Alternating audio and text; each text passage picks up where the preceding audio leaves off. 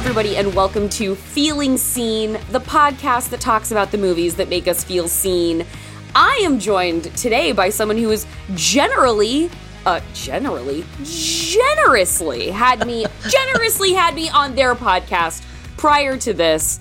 Look at me. I'm getting tongue tied. I'm getting over because I'm like, I'm already anticipating the conversation. This co host, Elliott Kalan, an all star of the Flop House podcast, uh, with a long entrenched and passionate fandom. The number of people who I have come, who have in my life, like messaged me after being on it, be like, "You're on the Flop House podcast." I'm like, "You've never talked about this thing that's apparently a big part of your life." It's- to it's- me ever. it's a surprising thing. I'm always I'm always flattered by it, and I think it's wonderful, and I don't understand it. But they like I'll meet people at weddings or things like that, or I'll hear from I hear from my brother a lot. He's like, "Yeah, I met this my friend's new girlfriend, and she was like, wait, are you David Kalan from the Flop House podcast?" And I'm like, "Yeah, that's it's America's favorite podcast that you've never heard of." Or it's like uh, the uh, Mystery Science Theater 3000, my favorite show of all time. I remember my I once had it described to me as either it's your favorite show or you've never heard of it, and that's kind of the Flop House Yeah. also. I think in some ways. I think that's that's totally MST3K, and which is speaking to your credits. You are uh, you are a longtime writer for the Daily Show. Something like, I was looking at the credits. It's something around like a thousand episodes that you worked on. It was uh yeah, at least because well, I mean, the thing about the Daily Show is you do almost 170 episodes a year. Yeah, but yeah, I, I was a I was a an intern there and a production assistant and a segment producer Wow. and then a writer and then the head writer for the last like year and a half of Jon Stewart's run. and you are also writing and executive producing on. You said your favorite show, Mystery Science Theater Mm-hmm. 3000, which feels like a for you to say that is your favorite show. Now this feels like a big deal for you. And Oh, then yes. one other thing I want to make sure we talked about, want to get it in. You write a comic, Maniac of New York, Mm-hmm. and the second collection of that is coming out in August. So you've got various irons in the fire. You're up to a lot of stuff. My my the fire is always full of irons, uh, and it's very tiring. It's it's I'm I, it's there's a there's a there's a there's a pun on tire iron in there, but I'm too tired from all these irons to think of it. but uh, yeah, there's lots of stuff, and uh, Maniac of New York, I think, will be for people who are interested in our conversation today. It might be something that they find interesting as well because it plays in not exactly the same, but in a similar in a similar world that a uh, a kind of uh, violent New York world. Uh, but yeah, I've been lucky enough to do a lot of a lot of things I'm really excited about in my career. It's really great. Now, also feeding into our conversation today, are you a native New Yorker? I grew up in New Jersey, right outside of New York, and Okay. so my grandmother lived in New York. My parents were, my mom was from New York, and my dad was from White Plains, so not exactly, Okay. not not the mean streets, but so I spent a lot of time in there. And growing up, it was like New York. That's where people go when they're adults. Like you're a kid in Yeah. New Jersey, and then you grow up and you go to New York. And there's a there was a book that came out years ago called Never Can Say Goodbye that I have an essay in about watching movies about New York as a kid and being like, that's where you live as a grown up, and you know the Mm-hmm. the magic of of the Muppets Take Manhattan and things like that. And uh, Oh, yeah. and like uh, the ma- the magic of seeing like Dana's apartment in Ghostbusters and things, and being like, I could have an apartment like that someday. And and then I lived in New York. I went to college there, and I lived there for about seventeen years until I did say goodbye to New York and moved to Los Angeles. Um, almost five years. It'll be five years uh, this summer, and but it still feels like I, I went back to New York a, a month or so ago for a wet family wedding, and just walking around the city, I was like, oh yeah, I know this city. Like this is like I still feel like I, st- I feel like I get that city more than I get Los Angeles. Los Angeles, I'll never. It's going to take me longer to understand. So my heart is still in New York. You know. we discussed today a, a classic piece of New York cinema, Taxi Driver. Mm-hmm. That the, the, I'm what a picture. I th- I this is a movie. I watched it again for this podcast. I hadn't watched it in years, uh, but when I Same. but when I was a young man, I must have seen it twenty times, you know, or if not if not more than that. And it was something that there was a there was a coworker of mine at the Daily Show. We would see how many days we could go in a row with one or both of us quoting something from the movie because we knew it so well. And it's a movie that it uh I remember when I talked to you about being on being on the podcast, I said there's a lot of movies I grew up feeling seen in movies. There's so many movies where like there's like a, a nerdy kid or a Jewish kid or something who like has an adventure or whatever. You know, like I grew up reading Spider-Man comics and Peter Parker is essentially me. So like I never had to worry about that. But that with Taxi Driver I will I felt seen in a in a negative sense, which is kind of Mm. the the aspects of me I was not proud of and was not happy with. Mm-hmm. And so, but I, from a, I think I first saw the movie when I was about thirteen or fourteen, and I, I was going to ask, what was that age of impact? and that was when it was when I was thirteen was when I really started getting into like movies. I'd always liked watching them, Mm. but thirteen was when I was like, I'm going to be like a serious movie watcher. I'm going to watch all the movies Yeah. Mm-hmm. I've always heard about. And I remember seeing Taxi Driver for the first time and just like feeling such a a connection to it.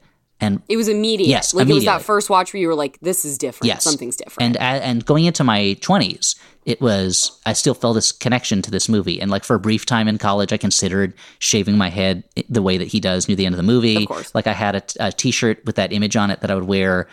You know, and I wa- I was going to NYU. I remember being in an elevator with Spike Lee and him seeing that shirt and kind of rolling his eyes at, at it. and it's the only time I've ever encountered him. But I thought I was like, oh, he thinks I'm just like just another film student or whatever, which is which was Right. the case at the time, I guess. But uh, it wasn't until I got older that, and I never identify. It was like I always identified this character until he goes on his rampage at the end. Even when I was young, I knew that was too far.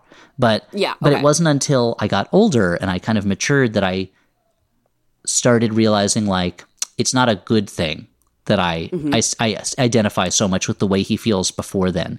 What I what I was what I was feeling was represented in me was the loneliness and Mm-hmm. the anger, the potential for violence, which thankfully did. Thankfully, the, the the internet didn't exist in the in the state that it is now. When I'm a teenage when I was a teenager, so like I Mm-hmm. was not exposed to legions of other unhappy young men who wanted to hurt people, and like uh, Right. the the feeling of there's the thing that Roger Ebert says in one of his reviews of Taxi Driver, where he talks about a man who is drifting through a world that has women in it and he he wants to know one of these women and he doesn't know how to do it. And he seems to be surrounded by men who know how to do it and do it effortlessly. Mm-hmm. And i remember mm-hmm. living in new york basically until i met the woman who's my wife now. Like and i would i would like date and things but it felt like i was surrounded by people not just men but women also who kind of like were just swimming naturally through this kind of like sea of sex and and affection mm-hmm. and and physical connection and emotional connection and I just like didn't know how to and I'm walking along the bottom of the ocean floor I don't know how to swim and I'm not drowning but I don't know how to mm-hmm. get to the to the layer of the ocean that they're at and I remember Yeah. I feel like this move I never felt more like Travis Bickle than there was a moment when I was I was on Houston and Broadway, so I must have been leaving like Angelika Film Center. I must have just seen a movie, and there was a guy who was making out with his girlfriend and grabbing her butt, and I was standing behind her, and so he and I had locked eyes for a moment, and he just kept locking eyes with me while he made out Oh with this woman God. and like groped her. And I remember at the moment it felt like the entire universe was like, "Yeah, you want this really badly, but you don't have, you can't have it." You don't get it. Like, this is not. this is not something you're gonna get. You're not. And so And I feel like that guy felt that coming off of you, which is why he was So like why he did it. flexing on you exactly in that moment. And it, looking back, and I wonder, like, what is it in this that guy's mind that he felt like his pleasure was increased by by connecting with someone who didn't have it in that moment, and and that like it wasn't enough that he was that he was making out with somebody that he had to like. He was more engaged with me in that moment than he was with the woman he was which, with, which is Right. which is strange. But anyway, so like that was the part of me that she was the thing facilitating the moment he was having with you. Yes, exactly. Which is creepier than than me at that moment. That but it was that feeling was what I and I felt it again watching the movie again this time. It was like, oh, I remember feeling like like this character. And Mm-hmm. unfortunately, I am not a seriously damaged man in the way that Robert De Niro is in this, that Travis Bickle is in Mm-hmm. this movie.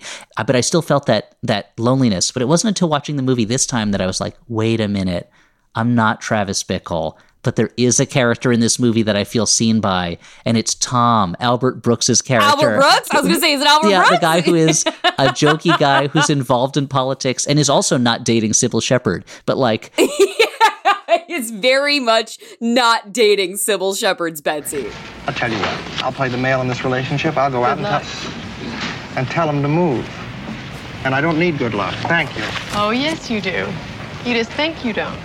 but I was like, oh, this guy is like he has a job. Uh, he's called by his first name by a powerful person, by a senator running for president. Like he like he's someone who has a life, even if you can tell he doesn't have he doesn't have the fantasy life he probably has. Like Albert Brooks does Yeah. so much to the casting of Albert Brooks in that role does so much to make that role something that it isn't. And I A- absolutely. I, I was like, oh, I'm Tom. Like, I'm much, that's a much better person for me to be. like, Tom is going to get married and have a family and a career and, like, not, Yeah. not, br- not have a psychic break and go on a rampage that where he murders people, you know? yeah. And I, Taxi Driver, the story of uh, Travis Bickle. Yeah, I'm sorry. I should let you a- do the. I should let you say the plot. No, no, no, not at all. It kind of, it really is, it vacillates how the plot comes up in the show. Yeah. I will break in and say that it is the story of a, a man looking for a job. He wants to work a lot. He wants to work long hours. And we open with him uh, going to a cab company and being like, "Can I drive? I just I want to stay busy."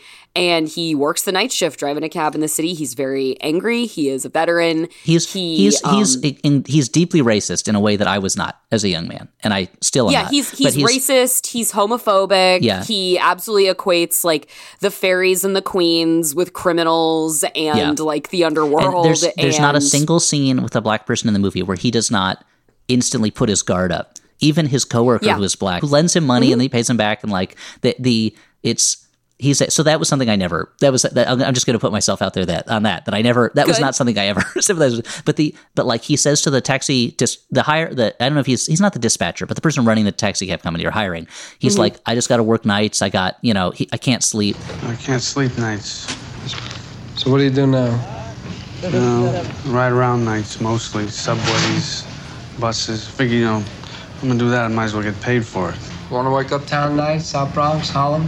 I work anytime, anywhere. he's basically saying like i'm going to fill this emptiness in my life with work because i don't know what Mm-hmm. with work and going to porn theaters because that's all i know Yeah. how to do and i could just stay there forever and it was like i remember the moment when i was a teenager or an adolescent where i was like i'm an unhappy person so i don't have to think about that i'm going to watch movies and i'm going to focus on that Yeah. and focus on comedy because comedy will take me out of this unhappiness Mm-hmm. for a second while I'm laughing. And so like what that porno theater is for taxi for taxi drivers calling him as if I'm an old man who calls the characters by their first name. for the taxi Anyway, for- driver, and he uses the And Google. he, so when Taxi Driver goes to this thing, you know. anyway, I was watching that movie where Leonardo DiCaprio plays Titanic, and but uh, yeah, but uh, the, when when like Travis Bickle going to those porno theaters, like that was me as a college student with Film Forum. I Mm-hmm. would go to, I would get, I would be like, I don't have anything to do today. I guess I'm going to Film Forum, and I'm watching like three movies in their like crime of the 40s theor- series, Right, you know, or something like that. The need to fill time because you don't have you don't have a purpose or like human relationships to fill that time with. Like I, that was another Mm-hmm. which he thing. says explicitly. There is a line that Travis has explicitly where he's like, "If only like I had a purpose." Yeah. All my life needed was a sense of some place to go. I don't believe that one should devote his life to morbid self-attention. I believe that someone should become a person like other people. This purposelessness is something that is grave and and severe for him. It Yeah. is inescapable, and he finds himself pouring into this.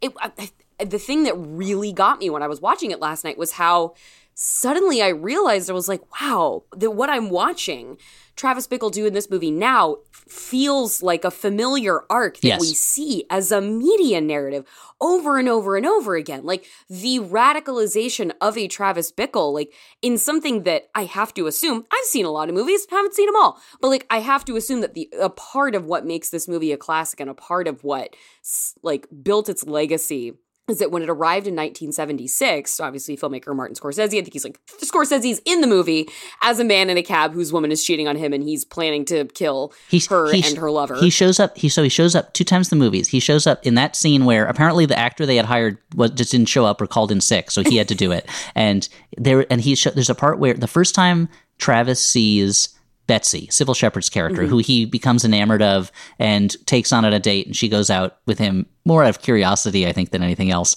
And then he takes her to a, a porno movie, and she storms out, and he gets mad. The first time he sees her, she's walking into this uh, this campaign office that she works in, and Martin Scorsese is sitting there right on the steps of the office, watching her as she walks in, and oh, there's a very Scorsese Catholic reading where it's like, oh well, he's the devil, and in that moment he is he is producing the situation to tempt Travis down a road, and then when he gets in the cab, he's going to be the one who introduces the idea of shooting people, of killing people, so that like So he's like planting the seeds. He's he's tying the thread through Yes. Travis's life. The I love that. it's, and it's that's that's my that's my oh, not really not totally supported by the by the other parts of the movie theory, but that like if he showed up one more time, I would be a stronger theory. But it's also right. It's If he a- like walked through the crime scene at the end, Yes, like exactly. he's in the melee Or- around the cops, or he like shows up in Travis's cab at the end and winks at him, and then disappears in a puff of brimstone. But that's like it's a it's also a worse movie if the devil is is an active participant in it. It's better as a thing that is that is in there just because you know it could, and also because Martin Scorsese at yeah, the time that is of man. Yes, and Scorsese at the time looked like Charles Manson, so that's the other, that's the other thing. Like Yes. he looks almost exactly like Manson, but uh, He he absolutely looks like a cult leader in this yeah, movie. but it's this is this is a movie that like um it, you can tell that it's made by guys who have felt this, and they are not necessarily Yes. They're not approving of it, but they mm-hmm. know what it's like. You know that Martin Scorsese is is expressing the worst parts of himself. That Paul Schrader, who wrote it, is expressing the worst, loneliest parts of himself, and like it's a movie that feels really it really grimy and gross in the way of 70s movies, but it's mm-hmm. told in a in such an artful way. Like watching again, I'm like, oh well, this is it. This is like the most beautifully hideous movie in a, in a lot of ways. But also that like you can tell the people making this are not like, look at this strange character. Like let's let's look at him from the outside. They're like, hey, we've been this guy. Guys in the audience, you know you've been this guy. But it's but this kind of. But I think what you were getting at earlier that like the arc of this character is something that we've now seen in real life so many times. yeah, and it, it at the time when it when that came out, that was part of its uniqueness. Yes. Like if I'm not if, if Well, I'm not the, if I'm not the only the only other this. movie I can think of that's kind of similar in that way is Targets, which was because I think Mm, the only the big case before this was what's his name who who went up to that bell tower in Texas and shot a bunch of people.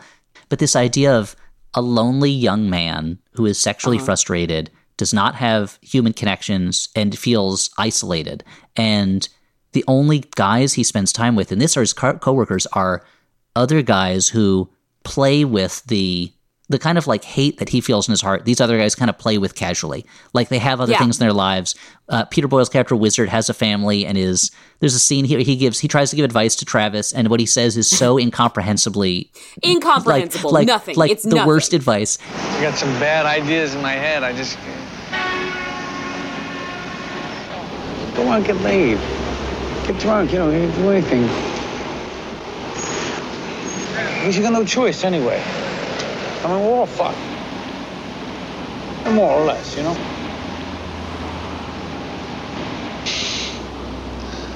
Yeah, I don't know. That's about the dumbest thing I ever heard. And there's another guy who will do anything for a dollar, but where, where they're kind of playing with these things, whereas they're at the heart of Travis, and Travis has nothing else to go with. And so mm-hmm. it's like, it's one of those things where it's like, oh, well, yeah, if this guy got on Reddit, he'd find the other guys like him, and then he would be.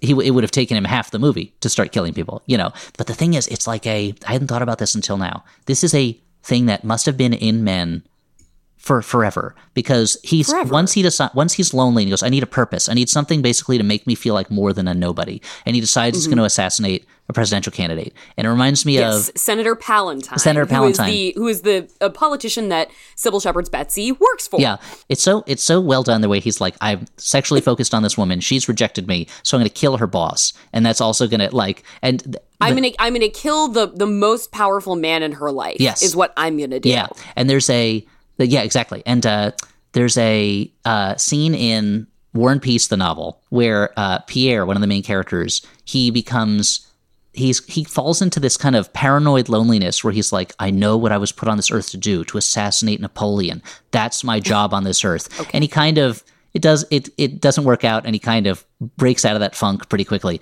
But it's like, oh wait a minute, like so 200 years ago, dudes were going through the same thing where they're like, I need to prove I'm someone more than just kind of a loser. I'm going to be a historical figure. I guess I'm going to assassinate. I have to react with violence. That's the only way I can make my mark. Historic violence. And that it's, yeah. But now we're, we're living in this world where, uh, guys don't shake their way out of it quite as much, it seems, which is terrible. Or they have more access to the thing, you know, to the there, there's a lot Yeah. of access to a lot more ways to hurt people Yes. and it it was interesting watching this and see like it like he's he's writing his manifesto basically in his journal like throughout the course of the movie and he decides at a certain point like he enters this sort of purity phase where his body is a temple he's no he needs he's discovered his purpose and drive he's going to assassinate this man Mm-hmm. he's been rejected by this woman he starts to work out again no more bad food it's clean living Yeah. no more pills Clean living, which involves says- just holding his fist over a flame to, te- you know, for as long as he can to test how strong he is. And Absolutely, absolutely. You know, you have this this guy who's he can't sleep. He is ruined with the thought of how filthy this city Mm-hmm. is. He goes on. He Palantine ends up in his cab, and he's like, "We got to clean up this city." Like he he says, like you know, a great rain's got to come. It's got to wash it away. I think that the president should just clean up this whole mess here. He should just flush it right down the fucking toilet. It's such a beautiful moment where he's saying, you know, whoever's president, you should just clean this place up, flush it down the fucking toilet, like a rain's gonna come and clean it up. He's so mad, and Palantine doesn't respond to it. and He goes, you know, I I've learned, learned more about America from riding in taxi cabs than in all the limos in the country. He just gives him this empty pablum, Platitude. empty platitude Yep. that he says probably to every taxi driver he he encounters. 100%. But also, it is it's such a like that moment. I, I realized that the the uh, that this came a couple years, a few years after the wave of political assassinations in the United States, which I which I should have mentioned earlier. But that like the uh, this moment where I feel like that moment plays differently now when we have seen politicians in the Republican Party, party certainly. I mean, now they're directly encouraging violence. It feels like, but they, for, for so Yeah. many years, accepting that their voters are violent, they're not going to call attention to it. They're not going to try to tell them to stop. Not since that one moment when John McCain told that woman at a rally, "No, Barack Obama's not a bad man and he's not a Muslim Yeah. terrorist." That was the last time in 2008, and ever since then, it's just been like, yeah, our our th- we want their votes. They're angry, unstable people, and we're just gonna let them say what they say and not tell them not to. And it feels like that moment. It's like uh, when I was a more naive viewer when I was an adolescent. It's like, oh, Palantine's probably a good guy. He comes off as like a you know the person you see running for president, and then getting older Right. and being like, oh, he's nothing. He's a to- everything he says is empty. it's just empty. He's a he's a fucking dick. Yeah, and in this scene, he is a he is very much like I'm seeing a problem. I don't want to deal with it, and I want him to vote for me. So I'm just going to let it happen, and I'm not going to. Yeah. I'm not going to do anything about it. And just how uh, how it allows that kind of thing to fester in a society, and then and it's like, oh, okay, well that's what, and then eventually you get. Um, millions of people who who exist in a kind of different reality where they they have no incentive to leave and and join the rest of us. It's just like uh I don't know. There's so much watching this movie again. It was a lot of like. It, there's there's I always feel the the weird comfort when I watch old things and see modern problems Mm-hmm. in them. The weird comfort of being like, oh, this isn't a new thing. This is Yeah. this is this is something that's been around forever. But also the the discomfort of being like, oh, we really should have known this was a this was an issue. Like, so this isn't We've a new had thing. all the clues, Mr. Police Officer. yeah, exactly. Yeah, the snowman was was was telling us what what to do. What I was really what I was really dealing with when I was watching it this time was like feeling so much hatred f- for Travis Bickle. Well, that's the thing. I want to. That's the thing I want to hear from you. Also, is like I imagine watching this movie as a woman is probably such a different experience than watching it as a man. Like I want. I want to hear how this how this movie plays for a woman because for a man it is for me at least it was like oh all the worst all the worst instincts in me that I have to that as a as a human as a man who wants to live in a nice world and be nice to people Mm-hmm. that I have to push back against and and kind of vomit out of myself away from other people as much as possible. That, Uh-huh. that I, I wonder if it to see to be watching the movie and be like, oh, I'm the object of that of those feelings. Like, how does that feel as a woman? I'm very curious. Yeah. it's it's it, it's a perfect example to me like watching it i was like i was hating him so much throughout the movie.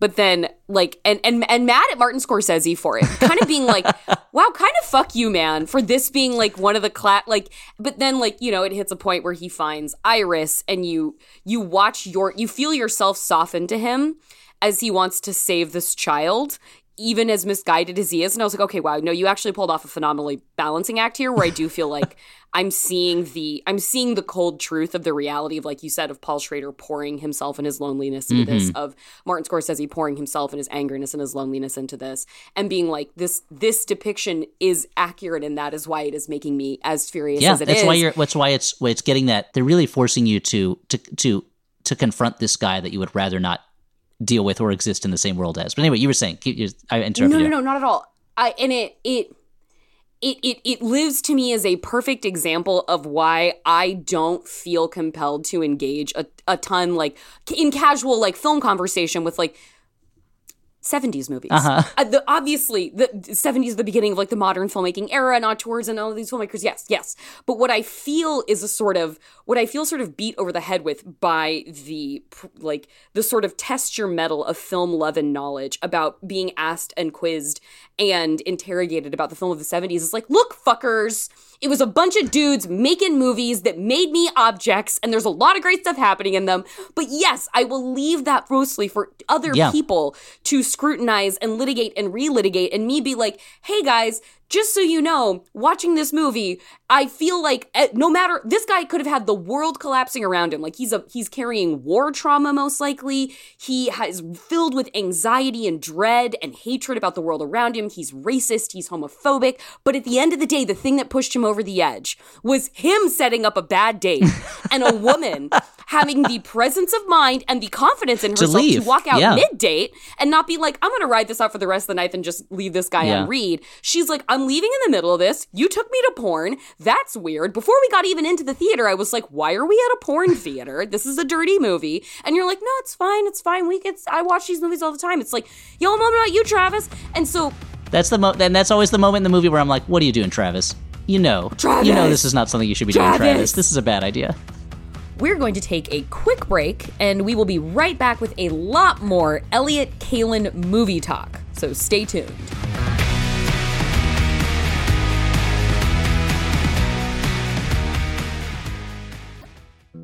Hi, I'm Janet Varney, and just like you, I survived high school.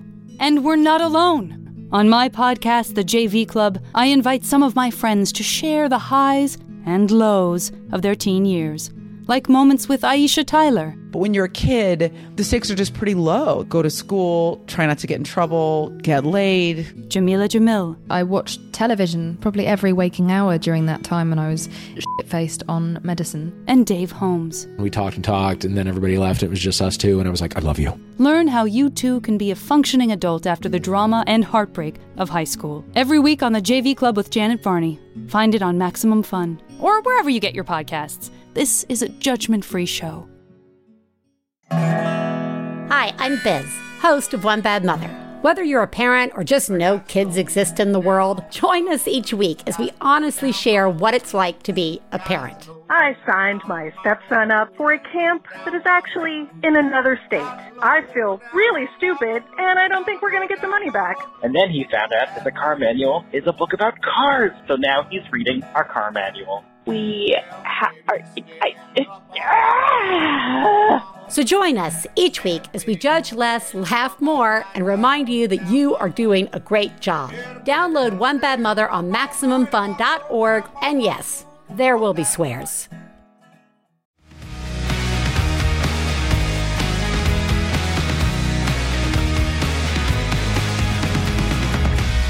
Welcome back to Feeling Seen. You've got two talkative movie freaks on today's program. So let's get right back into our conversation with Elliott Kalan about Martin Scorsese's Taxi Driver.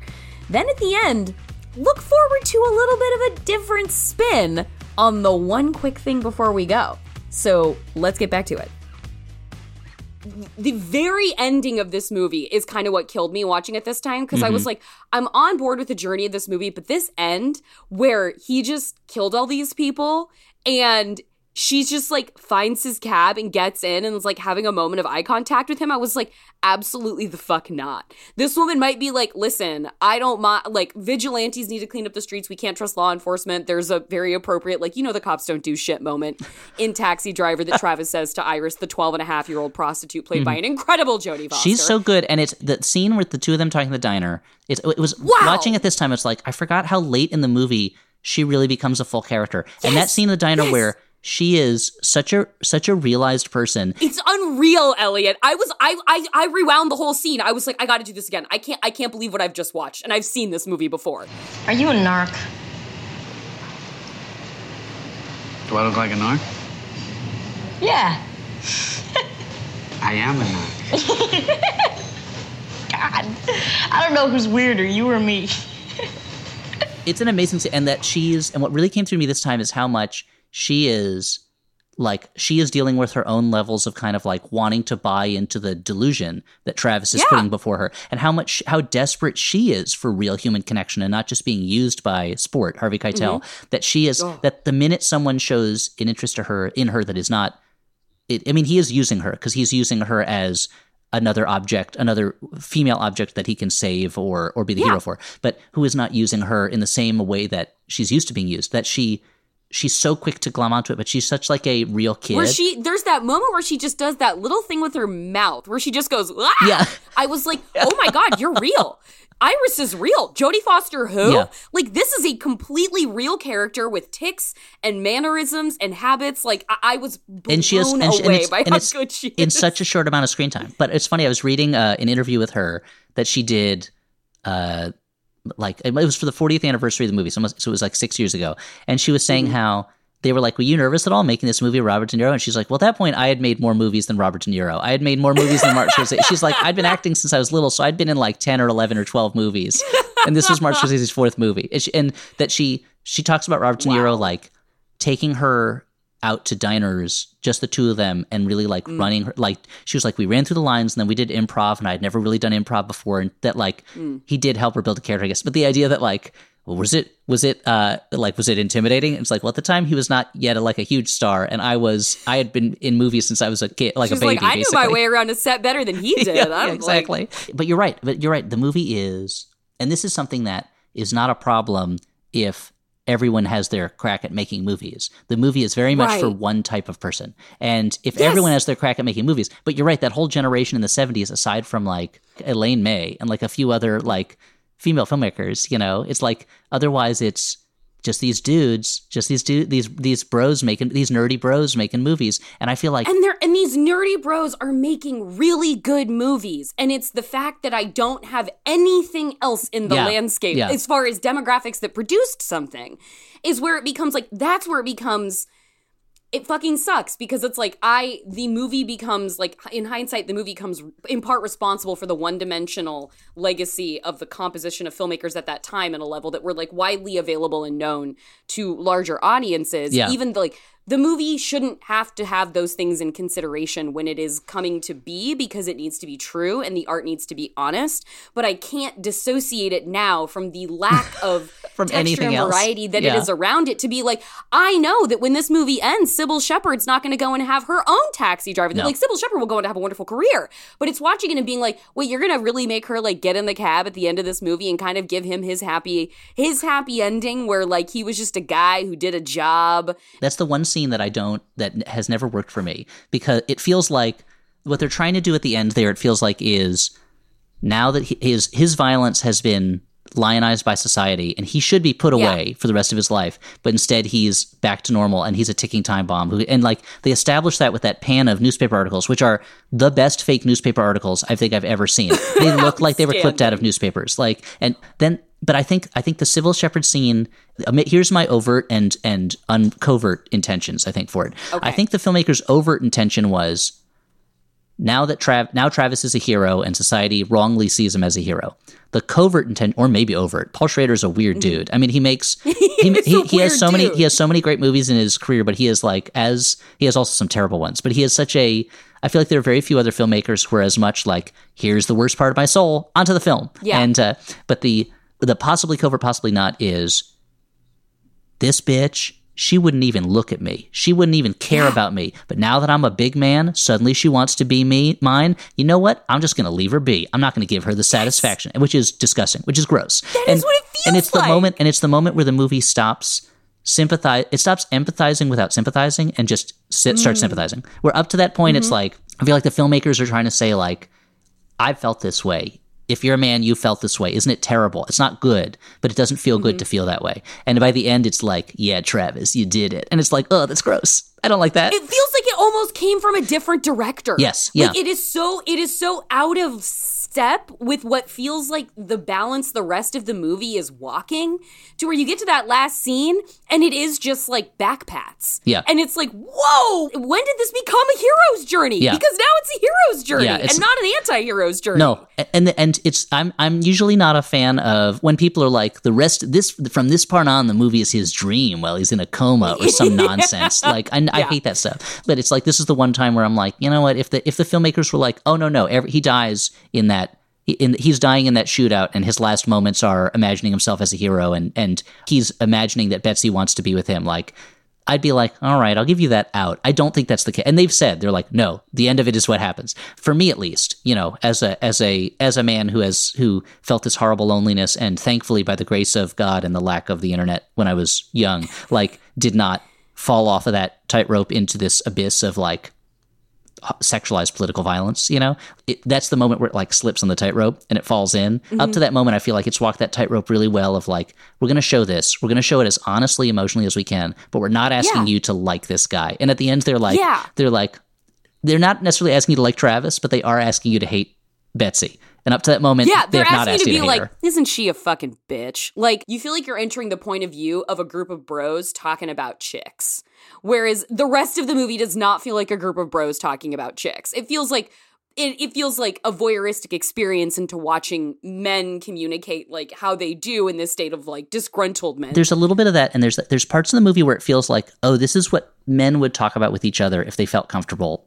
They would talk about they instead of talking about like Anyway, so this chick was in the back of my cab and I jumped back and banged yeah. her. They would talk about like I don't I spend my day and I don't know who I am and I'm and I don't know why I'm here and I'm wandering around and mm-hmm. I I just sit in my apartment all day uh, just watching TV and connecting to nobody and I don't know what I'm doing mm-hmm. with my life. Like I feel like but instead men but then the end yeah becomes the conversation. It becomes the conversation that they're having in that all night diner. Yeah, where it's like, yes, this chick got into my cab and she really wanted me, you know, like Yeah. Ugh. But up to it's a the shootout before that is so horrifying that it's almost oh God, it's yeah. almost like they're like nobody's going to be paying complete attention after that anyway. They're going to be like yeah. everyone's running for the vomit bags because I remember the first time I watched it. There's there's a very bad special effect in the shootout, but it's still with all, the hand with the hand. But it's still the first time I saw it. I la- I like barked laughing, but it was because of how shocked I was at like seeing that happen right in front of the camera. That like even though right. it looks very fake, just the idea uh-huh. that this hand is blown apart in front of me. Like because Travis, he goes, he decides he's going to save. He can't kill that senator, so he's going to save Iris the yeah. prostitute by. He can't. He can't kill the senator. Yeah. He can't have sex with. He can't have sex with Betsy, so he's going to save a little girl. Yeah, and he's gonna, and so he goes on this rampage where right in front of her he murders all the murders the John she's with, her pimp, and the guy who rents out rooms at the at the building, and the. Uh, it was it's it's so funny. There's so like a.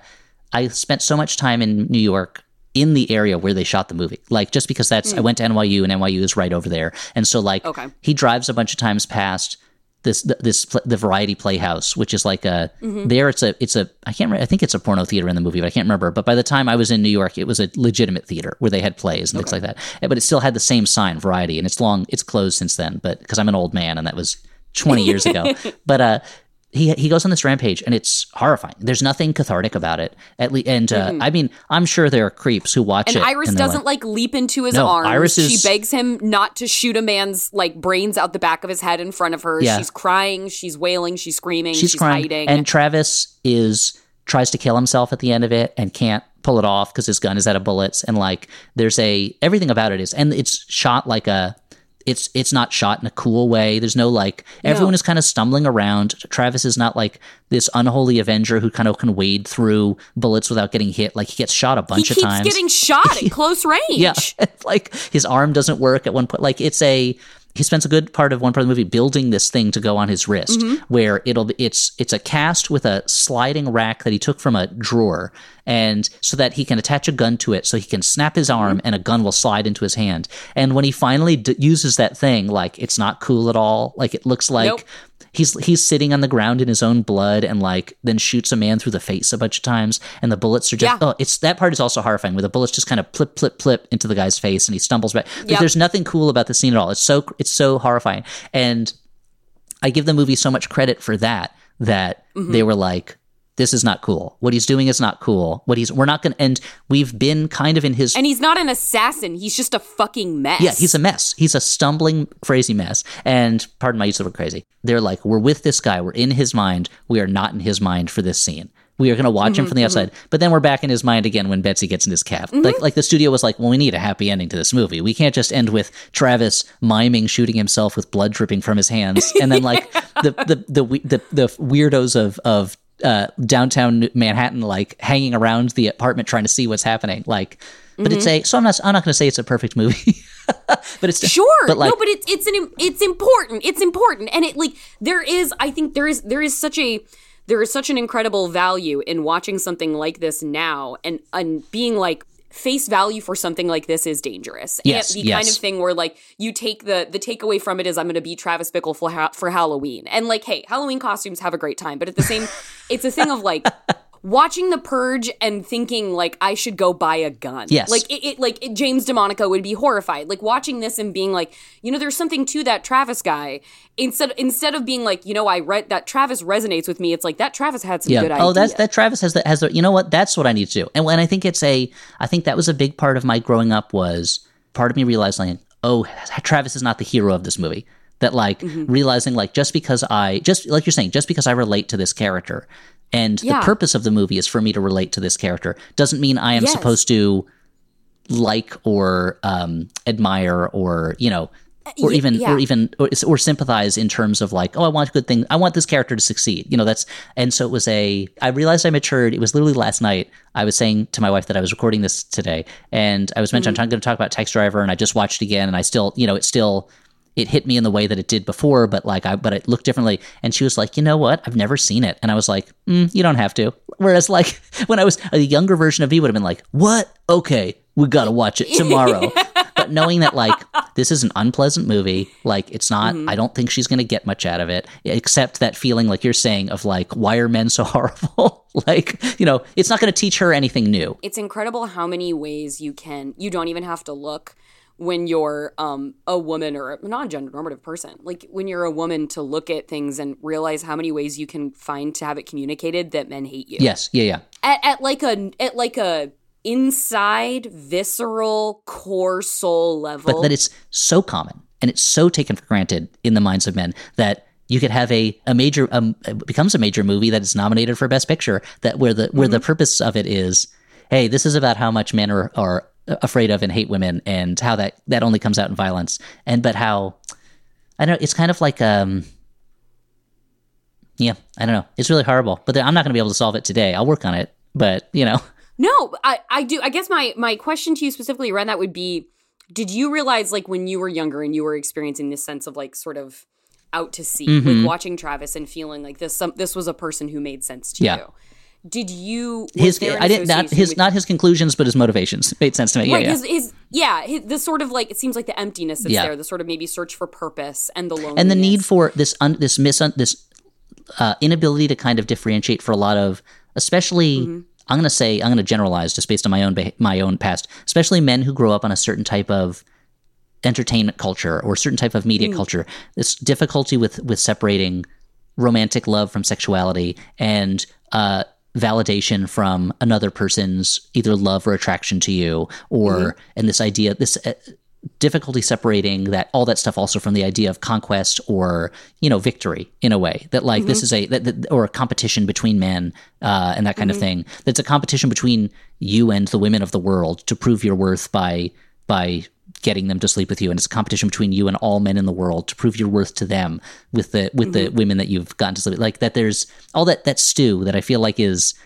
is uh goes back to the beginning of of human civilization, or at least the beginning of whenever whenever that that that mythical time when uh, supposedly the men realized they were stronger physically and they overthrew the matriarchal uh, uh, Right. farming culture and and imposed their their horrible ten thousand year reign of, of terror. Like uh like this. So anyway, you were saying there's that all that stuff is so as as someone who was kind of feeling those types of things, you know, in this Yeah. yo- in this young and that in- that that's know, something that you way. do you could identify like that you can identify in your sort of teen self at the Yeah, yeah. time were you feeling that were you feeling elements of that maelstrom kind of just like loosed in your mind was that sort of part of what you felt adrift by was it that sort of like economy of sexuality and that sort of pressure Oh yeah, very much so. Very, a very, a very big Mm. part of it, and it's and the there's that idea of like incels now, where it's like and and Yes. and sexual economy. Where, that word was absolutely in yes, my mind the whole time. I was watching yeah, this he's because that's what he is. And but it, like uh, the idea that you are owed a certain amount of something from from the world and from women,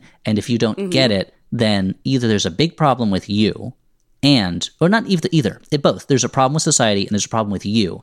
And it's going to take some kind of action to solve that problem. And the action that you should be taking is to is to civilize yourself so that you are more the reason you'll be you'll be more attractive to women when you're like when you're like a better person, you know. But the but the but uh, and at least I say to myself, well, this is these are things I had at least when I was a young man. Like as Mhm. a grown up, I don't feel this way. I feel like it is on me to show the world that I deserve things rather than on the world to just give it to me. You talking to me? You talking to me? You talking to me? Well, then who the hell else are you talking? You talking to me? Well, I'm the only one here. I wouldn't want Taxi Driver to be different. And I, I wouldn't want the chronicle of that truth of that kind of individual. I would not want us to be spared that Yeah.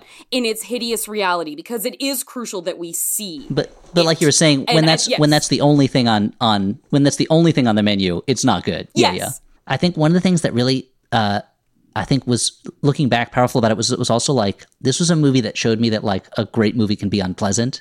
That like it Mhm. can be something that is not like a thrill ride or like fun Mhm. or that you and you, where you leave it you feel worse than when you started and that also opened up a whole world of once it was like once I saw Taxi Driver, it was like I was ready for like Ingmar Bergman movies where I was gonna watch them and afterwards I'd feel bad and I'd be like, so Yeah. so in a way, by showing me an un, a very unpleasant movie, a very ugly movie that I directly related to, it kind of opened this door for me to be able to watch unpleasant or sad or ugly movies about people who are not like me and being able to mm-hmm. like take that inf- that uh, emotion. My Flop House co-host Dan McCoy, he always likes to quote Roger Ebert's thing that movies are empathy machines, which I think is not true. Which is I, I if Roger Ebert was here, he's not because he's dead now. But if he was here, then I would say like say that to Leni Riefenstahl. But. I do mm-hmm. think that there is, but some movies can act that way, and it feels like mm-hmm. Taxi Driver kind of opened that door for me of saying like this movie is showing you things that you feel that you never saw presented this honestly before. There are movies out there that Mhm. could present other people's feelings honestly, and you're going to be able to appreciate those too. So I, so I, I owe it something for that. I mean, a lot of the most of those movies were still made by men, and it wouldn't be a long time until there was more of those made by women. But I feel like there's a world, a world of movies that I think I would not have been. That this was the gateway to. That I'm very glad that I Mhm. can now exist in. You know, and that I can. Uh, I now have the tools to watch a movie that is that makes me feel bad, but to be like, but to be like, I'm glad I watched that. Like I got a lot out of that. You know. Yeah, I am grateful for you being handed the keys to cinema at, at this young age, at the young age in your life, um, and I'm grateful to you for coming on and talking about the the less noble aspects of of the way we see ourselves in movies. And I I I I watched the show Girls, and I was like, Marnie, this this wild out of her mind bitch who is just obsessed with like I was like, well, here's my representation. It's Marnie. So like that like listen, I that is it's a part of the it's a thing I want to do on the show more and more and more is talk about sort of, you know, the ugly ways that we can see ourselves Mhm. and reckon with that and and mine through that. So Elliott, I really really appreciate you coming on and doing that with me. I'm very grateful for you taking the time. Thank you so much for having me. I was really looking forward to doing this, and I and I enjoyed the talk so much, and I feel like I don't know, I don't know what your listeners will feel, but I feel like I got a lot out of it, and it's. Uh, I feel like I did. Oh, good. I'm, I'm glad, and uh, and I hope there was, and I hope I, as much as possible, fought the the instinct that still rears up in me, like the Loch Ness monster's head peeking above the surface of the water, and then hopefully diving back down when the tourists see it to like lecture or or test or any of those things. It's a thing. it's a thing. All all all men have to fight against into, uh, for constantly, and it's such a. And this is I- I feel and I know this is like wham wham pampers, like a baby crying, but it's like, oh, it's such a it's such a burden to always have to deal with these terrible feelings that I have to, you know, that I that I have to tamp down. There's there's sometimes something about seeing the worst, at least for me, seeing the worst part of myself presented Mhm. fictionally that it's not as enjoyable, but almost Mhm. as powerful as seeing the best part because it's like then once you see it, once it's been identified for for me at least, I feel like I can be Mhm. like, oh, now I have a name I can put to it, and I know the thing not to do. Now, now I think I know the thing No. to try not to be. Yeah. We all have the numbers on the dial. It's just how we fine tune ourselves throughout our lives. Pretending those aspects aren't there does not get us any tor- further toward our best selves. It just limits our ability to control and refine the attributes about ourselves that are sort of like the most productive and loving and altruistic while letting the sort of vices creep through every now and again. Yeah. Here's the really positive lesson I'm going to take from Taxi Driver. Hearing you say that, it makes me think. It makes me think of this. It, so, like I was saying earlier on, like, oh, I'm really Tom. I'm not Travis. I'm Tom. And Tom Yeah. is not the star of the movie. He's not the hero the movie. He's not the villain of the movie. He's just a guy who happens to be in the movie. He shows up in a bunch of scenes. So like, if that that's probably what I am in life. I'm not the hero of the story. I'm not the villain of the story. I'm just a guy who shows up for a bunch of scenes. And if I can keep that in mind, then I can. I feel like I then I can really move towards the best part of me. If I can make those few scenes like I'm going to be as Yep. good as I can be in those few scenes, and then not not worry about being the, the great man of history. Like, oh, what a what what freedom! What what a liberating feeling. And that is I, that is to me the perfect way to go out on this. So thank you, Elliott, for your Well, time thank you so today. I really appreciate it. Thank you again so much to Elliott Kalan for coming on and sharing so much with us. Men, you can come on and be vulnerable on the Feeling Seen Pod. The Flop House comes out every Saturday and is another Maximum Fun production. Elliott and I had such a great time talking about movies that we kind of couldn't stop. And we talked for over an hour, and there was so much fun stuff that we, you know, doesn't doesn't make it to the show sometimes. But normally, I go on my little one quick thing rant at the end uh, on my own. But you know what? This is a very special episode of One Quick Thing Before We Go because it's going to be a little snippet from the conversation we just had. Consider this like your bonus features, your bonus content of the Elliott Kalan conversation uh, tacked on at the end here because we had a little bit too much to say about not Taxi Driver, aka the movie Joker, and we couldn't leave it on the cutting room floor. So this week's one quick thing is Jordan Crucchiola featuring Elliott Kalan tag teaming Joker for you guys.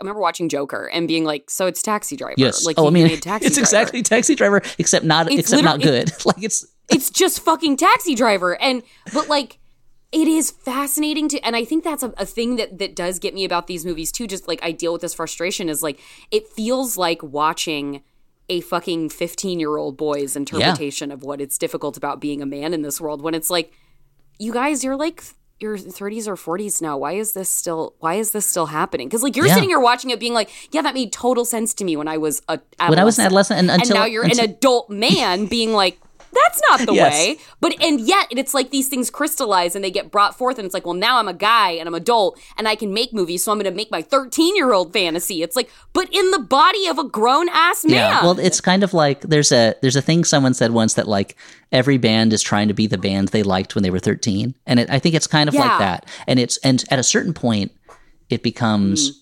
With Joker. I felt like it was like it, it wasn't even just I'm expressing the things I felt as a teenager. It's I want to make the movie I liked when I was a teenager, and so I'm gonna make I'm gonna make Taxi Driver, and like the and the most the most radical thing they could have done with that movie, and also the most relevant thing, is to not set it in the past, but to set it now. Yeah. And have that, if you're Mhm. going to make that movie, have that and do that character, have that character be living in this world because it's not a past problem. You can't blame it on how New Mhm. York or Gotham or whatever was falling apart in the 70s. Also, that, that movie was such a, uh, that movie was such a tease because by the end of it, I was like, okay, I'm kind of curious to see what kind of crimes this Joker character is going to come up with. Credits, movie's over. Like it was, it was like, I don't really care about him before he's the Joker. But anyway, but that's it. That's no i don't But, but you're right. It's just Taxi Driver, and I think in that case it is.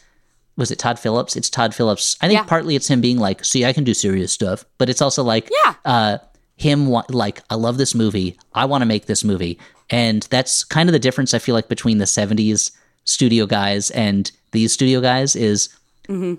Paul Schrader and, and Martin Scorsese will, will watch like The Searchers and The Wrong Man, and they'll be like, Mm-hmm. "What's the emotional core of that?" Okay, I'm going to do that Yeah. for now.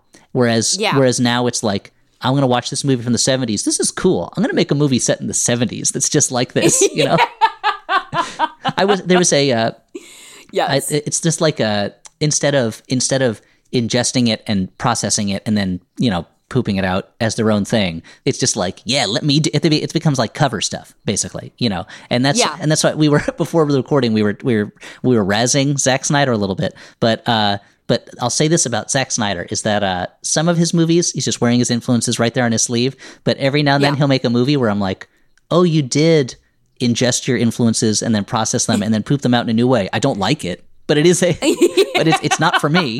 It's not something I I, I enjoy. But it's but it's Yeah. certainly your thing that you made. you made it yours Yeah, you made it yours. you made it unmistakably yours oh man, that that that Joker movie. There was so, uh, there, that was a movie where so what sums up that movie to me is the experience I had where there was that tweet that was going around where someone was like, "One of the greatest moments in cinema, the birth of the Joker," and it was him dancing on the stairs, and Not I and I refused to and I refused to click on it. I didn't, so I couldn't hear the volume. So it was always this clip that would come up on Twitter, and I wouldn't hear what the song was, but I assumed it was Mhm. something momentous or operatic. And then I finally watched Yeah. the movie because I had to watch it for the Flop House, and to see that the music was da da da Gary da da da. Glitter? Hey, da da da da. That's exactly what it was. I was like, "What is this fucking movie?" like this is like this is. It was that oh that they that they chose the dumbest broiest song, and I don't think it's meant as a joke or as like a, a I comment. either. I think it's meant as like this is a cool moment. He's finally doing it. Like it was that that that music.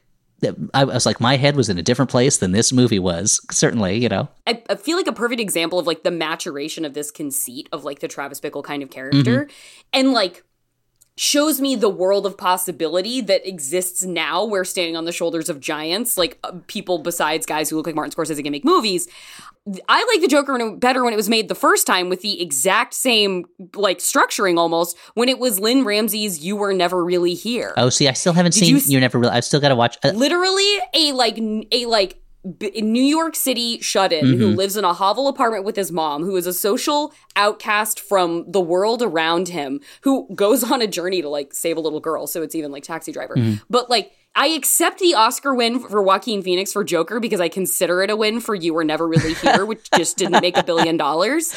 And I watched that and I'm like, see, this is why, like, this is why, like, I, I can watch Taxi Driver and, like, get angry about it and embrace it, and then watch a movie decades later where we have a woman making a movie with Joaquin Phoenix who takes the same character and, like, manages to me to express the same experience of like isolation and detachment and dissociation but imbues it with so much more of like a not ov- not schlocky not overt but like sort of tenderness and absence of misogyny yeah, without the hate, that it's without like, the hate for women. That's kid- baked into it. Yeah. yeah, it doesn't feel like it hates women. and so I'm like, oh my god, like I did I get my taxi driver in like 2018? It's possible. In a Joaquin Phoenix movie? It's like it it can it can it can work on all these levels. And so like watching if I if I only had Taxi Driver, I would probably hate Taxi Driver honestly. Mhm. I'd be like this fucking guy. I can see him on the street. I can see him on the news. But knowing that I can have a you were never really here makes me be like, but when both can exist as like a yin and a yang to one another, then my universe can be in balance. I think that's fair. That's fair. both. Hearing you say that makes I'm probably going to cue it up next. That'll be the next movie that I watch. I really hope you like it. And that's our show. A spicy little mix up on the normal formula. You can follow us on Twitter at Feeling Seen Pod or send us an email at feelingseen at maximumfun.org. If you want to follow me, I'm Jorcru on Twitter. That's J O R C R U. Our theme music is by Andrew Epen. The show is produced by Marissa Flaxbart, and our senior producers are Kevin Ferguson and Laura Swisher. And this is a production of Maximum Fun.